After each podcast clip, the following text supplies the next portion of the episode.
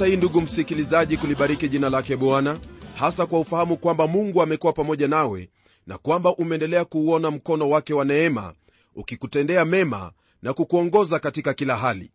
Nami namshukuru kwa kuwa muda huu ambao umechagua ni muda wenye umuhimu sana kwako kwa kuwa utajifunza yale ambayo yanakufaa katika maisha yako kama mtoto wa mungu.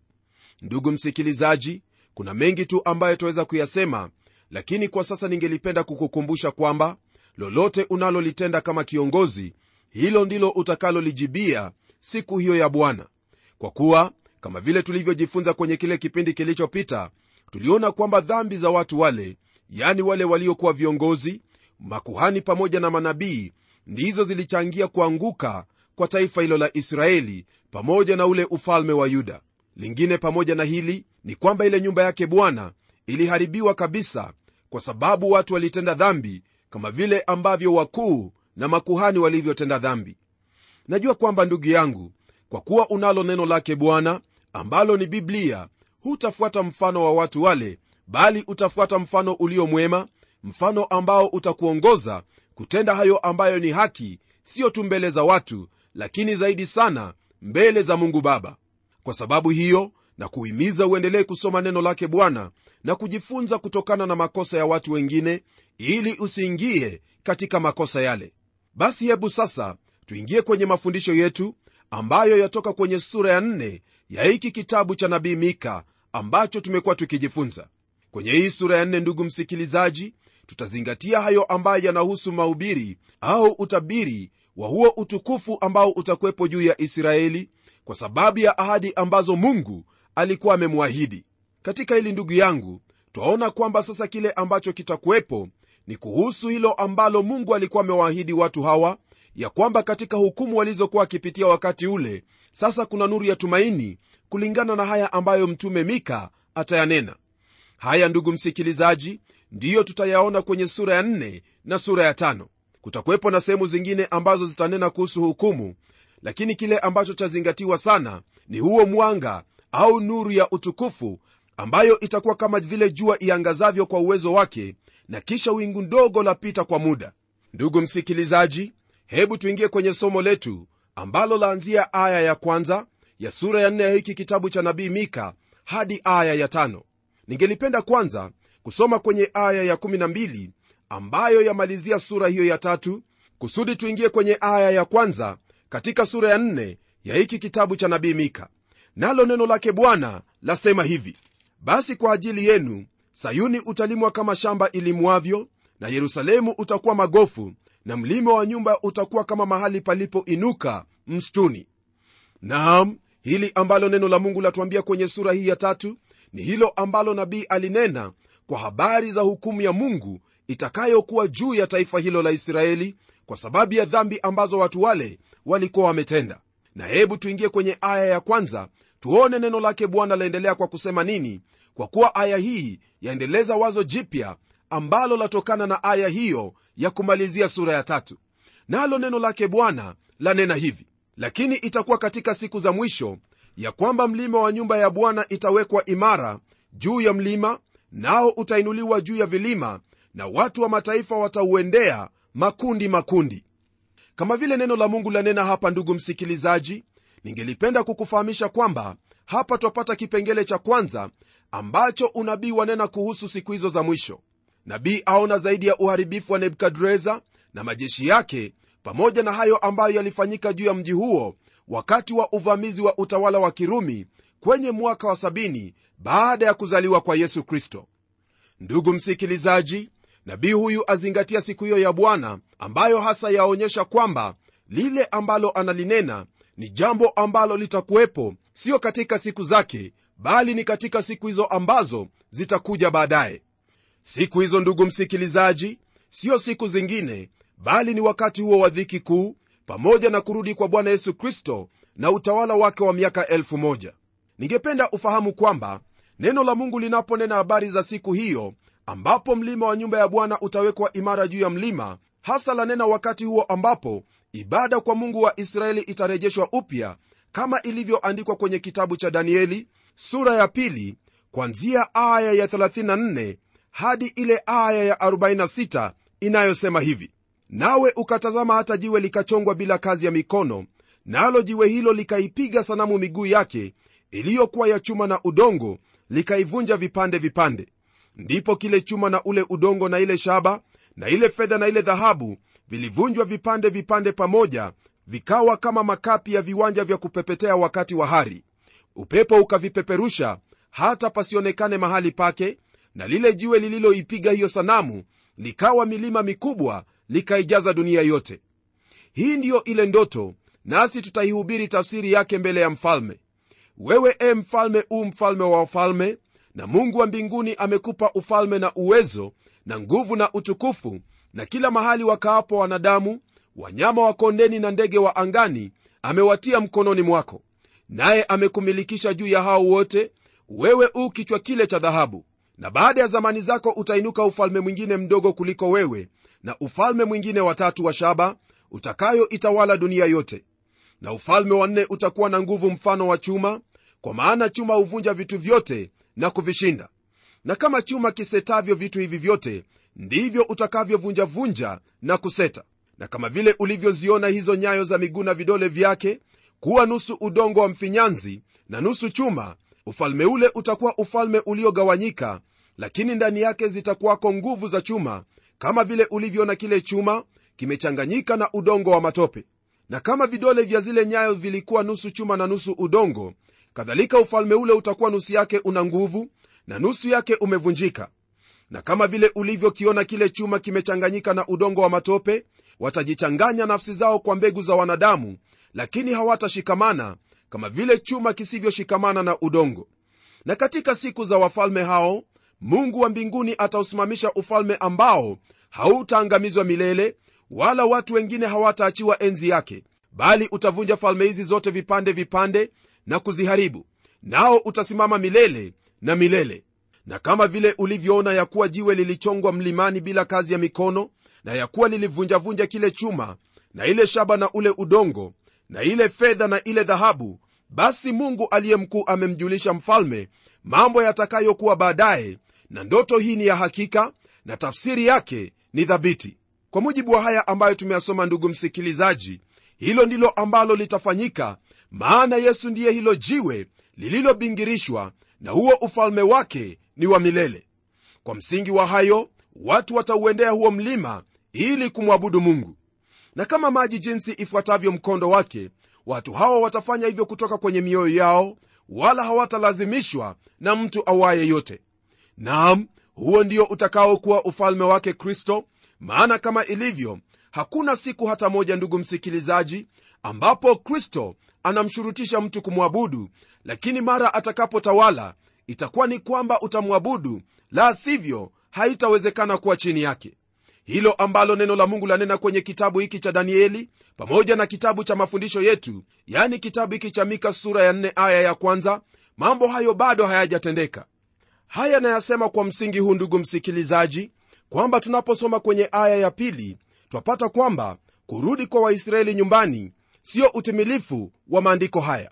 Naam neno lake bwana kwenye aya hii ya pili linayo haya ya kutwambia na mataifa mengi watakwenda na kusema njoni twende juu mlimani kwa bwana na nyumbani kwa mungu wa yakobo naye atatufundisha njia zake nasi tutakwenda katika mapito yake kwa maana katika sayuni itatoka sheria na neno la bwana litatoka yerusalemu. Ndugu msikilizaji tayari nimekuambia kwamba haya ambayo neno lake bwana lanena hapa ni mambo ambayo bado hayajatendeka lakini yatatendeka kwa wakati wake.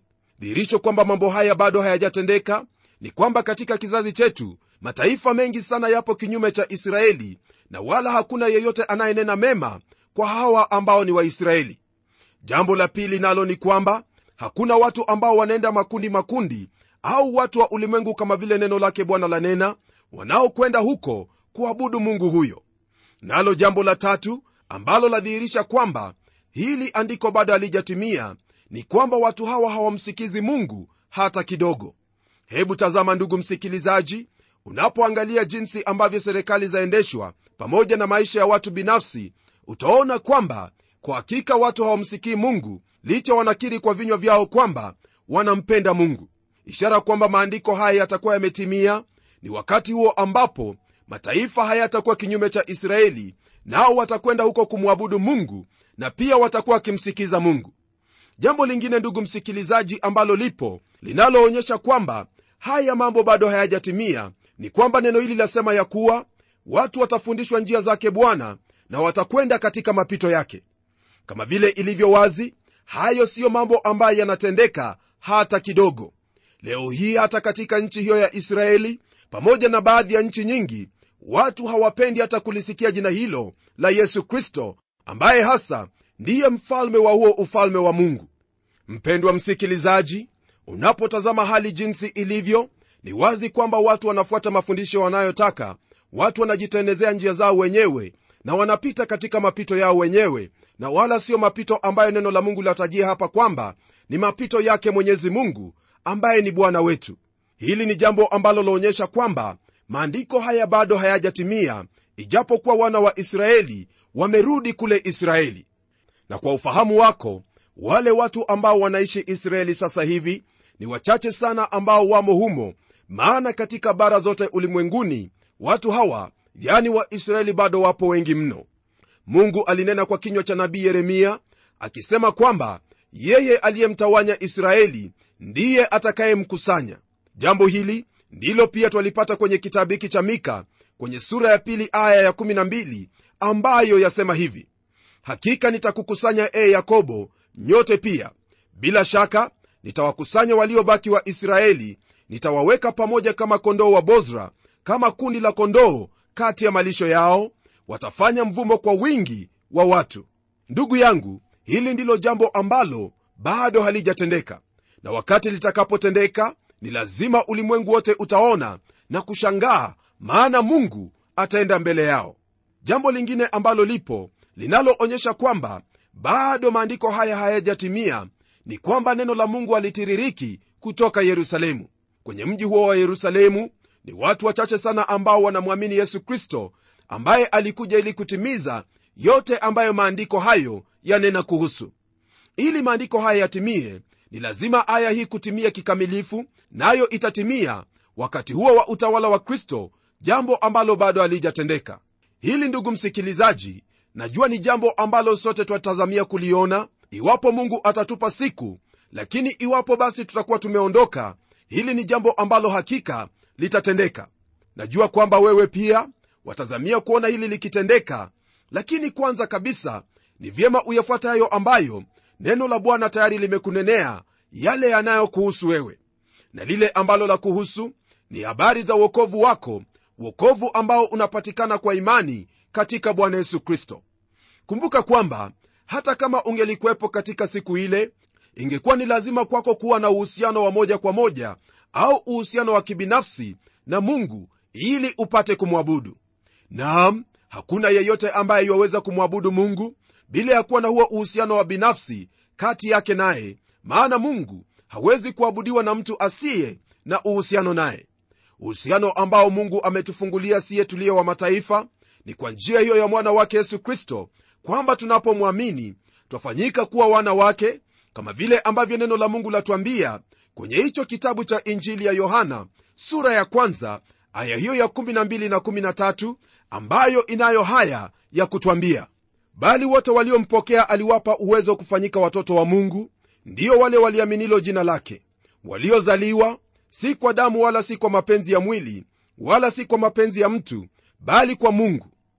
Hili ndugu msikilizaji ndilo jambo ambalo wafaa kulifanya maana iwapo utamwabudu mungu katika siku hiyo au wakati ule ambapo kristo atarudi mara ya pili ni lazima iwe kwamba ulikuwa na huo uhusiano wa binafsi na mungu kwa njia hii ambayo neno lake latuagiza naamini kwamba hili ndilo utakalolitenda kwa kuwa hili ambalo na kunenea ni jambo ambalo ni hakika tena ni jambo ambalo la kupa tumaini katika maisha haya na hata pia katika umilele. Tunapoendelea ndugu msikilizaji kwenye kitabu hiki cha mika sura ya 4 neno lake bwana laendelea kwa kutwambia hivi kwenye aya ya tatu. Naye atafanya hukumu kati ya watu wa kabila nyingi naye atawakemea mataifa wenye nguvu walio mbali nao watafua panga zao ziwe majembe na mikuki yao iwe miundu taifa halitainua upanga juu ya taifa lingine wala hawatajifunza vita tena kamwe. Kama vile ambavyo neno hili latuambia ndugu msikilizaji twaona hali ambayo ni tofauti kabisa itakayokuwepo wakati ambapo mambo haya yote yatakapotimia. Ila swali ni hili mambo haya yatatendeka wakati upi? Mambo haya yote yatatendeka wakati ambapo kristo atarudi na kuuthibitisha utawala wake ulimwenguni. Naam kama vile ilivyo leo hii twaona waziwazi kwamba maandiko haya bado hayajatimia maana kuna vita ulimwenguni karibia katika kila sehemu. Isitoshe aya hii yasema kwamba yeye ndiye atafanya hukumu kati ya watu wa kabila nyingi naye pia atawakemea mataifa wenye nguvu walio mbali. Ndugu msikilizaji yesu kristo bado hajarudi na wala siye ndiye ambaye anatawala ulimwengu kwa sasa. Hili ndugu yangu ni jambo ambalo latuonyesha kwamba hadi atakaporudi yesu kristo ndipo amani itatanda ulimwenguni kote maana yeye ndiye mfalme wa amani. Tunapogeukia aya ya nne, neno lake bwana laendelea kwa kutwambia hivi. Bali wataketi kila mtu chini ya mzabibu wake na chini ya mtini wake wala hapana mtu atakayewatia hofu kwa kuwa kinywa cha bwana wa majeshi kimesema hivi. Hili ambalo neno lake bwana lanena hapa ni kuhusu taifa hilo la israeli lakini kama vile ilivyo leo hii aya hii bado haijatimia hata kidogo. Watu wa taifa la israeli wanakaa katika hali ya tahadhari siku zote. Hii ni kwa kuwa unabii huu bado hujatimia kwa kuwa unaposoma kwenye magazeti unapata habari siku baada ya nyingine jinsi ambavyo nchi hiyo haina utulivu. Neno la mungu latuambia hapa kwamba wakati huo ambapo kristo atakuwa mtawala kila mtu ataketi chini ya mzabibu wake na chini ya mtini wake wala hapana mtu atakayewatia hofu. Hili ndugu yangu ni jambo ambalo tuendelea kulitazamia ili litimie katika wakati wake bwana. Na kwa hicho ambacho mungu amenena kitakapotendeka basi wataishi kwa amani na ufanisi mwingi. Na kwa kuwa hayo ndiyo yatakayotendeka kwa utimilifu wake fahamu kwamba kuna mengi ambayo mungu amenena kuhusu watu wote ulimwenguni mwote la kwanza ndugu msikilizaji ambalo nataka ufahamu ni kwamba mungu amenena kwa habari za uzima wako wa milele uzima ambao hauji kwa njia nyingine yoyote bali unakuja kwa njia hiyo ya kumwamini yesu kristo awe bwana na mwokozi wako kama vile tulivyosoma kwenye hicho kitabu cha injili ya yohana sura ya kwanza aya hiyo ya 12 na 13 tafadhali ndugu yangu usifikiri kwamba kuna njia hiyo ambayo utapata uzima wa milele kwa sababu mtu fulani amekwambia hivyo. Mara kwa mara nimekwambia kwamba ulimwenguni mwote hakuna mtu ambaye alisema kwamba yeye ndiye uzima isipokuwa bwana wetu yesu kristo. Naam yeyote ambaye amewahi kusema hivyo mimi sijamsikia isipokuwa huyu ambaye nimemtaja. Na kwa kuwa yale ambayo kristo aliyanena ni kweli basi utafanya bidii na utachukua hatua ambayo ni ya busara kwako kuamini hili ambalo neno lake bwana la kuambia waweza kuniambia kwamba mimi ninayo dini yangu na sihitaji dini yako. Ni sawa mimi sikukaribishi katika dini langu bali nakukaribisha kwa huyo ambaye ni uzima wako huyo ambaye ukimwamini utaacha mambo ambayo ni ya kubahatisha kuhusu uzima wa milele. Naye siye dini bali jina lake ni yesu kristo mwana wa mungu aliye hai. Je ndugu yangu utaendelea kutafuta uzima huu wa milele hata lini? Tazama hilo ambalo utalikataa leo hii kumuhusu mwana wa mungu aliyekufa kwa ajili yako ndilo ambalo litakuhukumu. Mungu amenena waziwazi kwamba yeyote asiyemwamini mwana wake huyo amehukumiwa na wala hana uzima ndani yake. Je ndugu yangu utasubiri hadi uhukumiwe ndipo ufahamu kwamba kulikuwepo na kweli katika hili? La hasha! Hauna haja ya kujua kwamba moto unachoma wakati ambapo unaungua ni vyema kwako kufanya uamuzi wa busara na kuenenda katika njia hiyo ambayo mungu ameiweka wazi mbele yako nayo njia hiyo ni kumwamini yesu kristo nawe ufanyike kuwa mwana katika jamii yake mungu. Hakuna lingine ambalo mungu anakuuliza kwa kuwa wewe mwenyewe hauwezi kujiokoa. Na kuhimiza kwamba geuka na kuyaacha hayo ambayo wafikiri kwamba ndiyo yatakusaidia katika maisha yako na kuamini hili ambalo neno lake bwana latuambia kwamba tunayo uzima katika yesu kristo. Tunapogeukia aya ya tano neno lake bwana laendelea kwa kutwambia hivi kwenye kitabu hiki cha mika sura ya nne. Kwa maana mataifa yote watakwenda kila mmoja kwa jina la miungu yake na sisi tutakwenda kwa jina la bwana mungu wetu milele na milele. Kama tunavyosoma kwenye aya hii ndugu msikilizaji twaona jambo lingine ambalo ni jema kabisa jambo ambalo ni la kutia moyo. Ni kweli kwamba watu walienenda kwa njia ya miungu yao lakini katika siku za usoni siku ambazo kristo atakuwa akitawala ulimwengu wote utakwenda kwa njia moja nayo ni njia ya jina la bwana mungu aliye yehova. Kwa hili basi ni vyema ufahamu kwamba siku hiyo itakapofikia hautakuwa na nafasi ya kuabudu mungu mwingine bali kumwabudu huyu mungu ambaye ni yehova. Na iwapo utaondoka kabla ya kumwamini huyu mungu basi ole wako maana tayari umelisikia hilo ambalo neno lake bwana lanena katika habari za kumwamini yesu kristo ili upokee huo uzima wa milele. Katika hili basi hili ni jambo ambalo latutia moyo kama watoto wa mungu kuendelea kumngojea bwana na kutumaini katika hilo ambalo ametuahidi. Mungu ni mwaminifu naye atatenda hayo yote ambayo ameyaahidi kwa kuwa yeye si mwanadamu ili yadanganye wala mwana wa adamu ili awe na kivuli cha kugeukageuka mungu wetu ni mwaminifu na yote ambayo ameyasema ndiyo atakayoyatenda kwa kuwa yeye habadiliki yeye ndiye yule jana leo na hata milele. Mwamini huyu mungu ndugu msikilizaji na maisha yako hayatakuwa kama jinsi yalivyo bali utakuwa mmoja wao wa wale ambao wanamtegemea na kumtumaini kwa hayo yote ambayo amewaahidi. Naamini kwamba hili ndilo utakalolitenda kwa utukufu wa jina lake mungu na pia kwa sifa ya huyo ambaye ni mwokozi wetu yesu kristo. Kwa sasa ningelipenda tuombe pamoja. Hebu na baba mfalme katika jina la mwana wako yesu kristo twalibariki jina lako kwa kuwa bwana.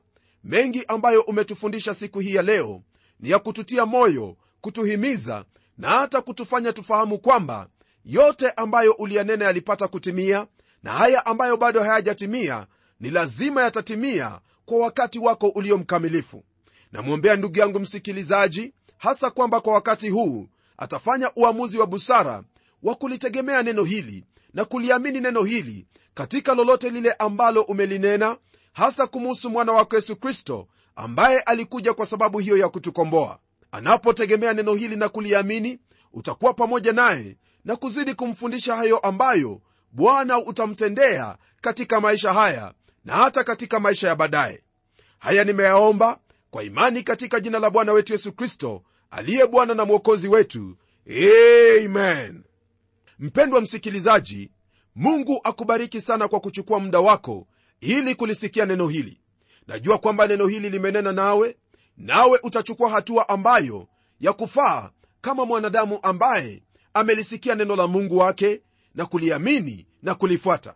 Na kwa hivyo natazamia tena kuwa pamoja nawe kwenye kipindi kijacho ili tuendelee kujifunza zaidi kuhusu hayo ambayo mungu anayo kwa ajili yetu. Na hadi wakati huo ni mimi mchungaji wako jofre wanjala munialo na neno litaendelea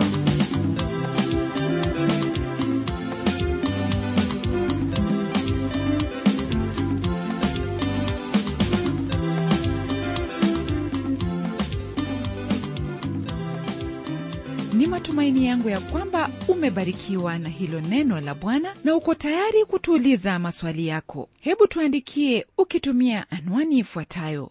Kwa mtayarishi kipindi cha neno transworld radio. Sanduku la posta ni 21514 nairobi kenya. Na kumbuka waweza kununua kanda ya kipindi hiki ambacho umekisikiza leo. Tumia anwani hiyo hiyo ambayo nimekupa ili tukupatie maelezo zaidi. Na hadi wakati mwingine ndimi mtayarishi wa kipindi hiki pamela omwodo nikikwaga nikikutakia amani ya bwana. Neno litaendelea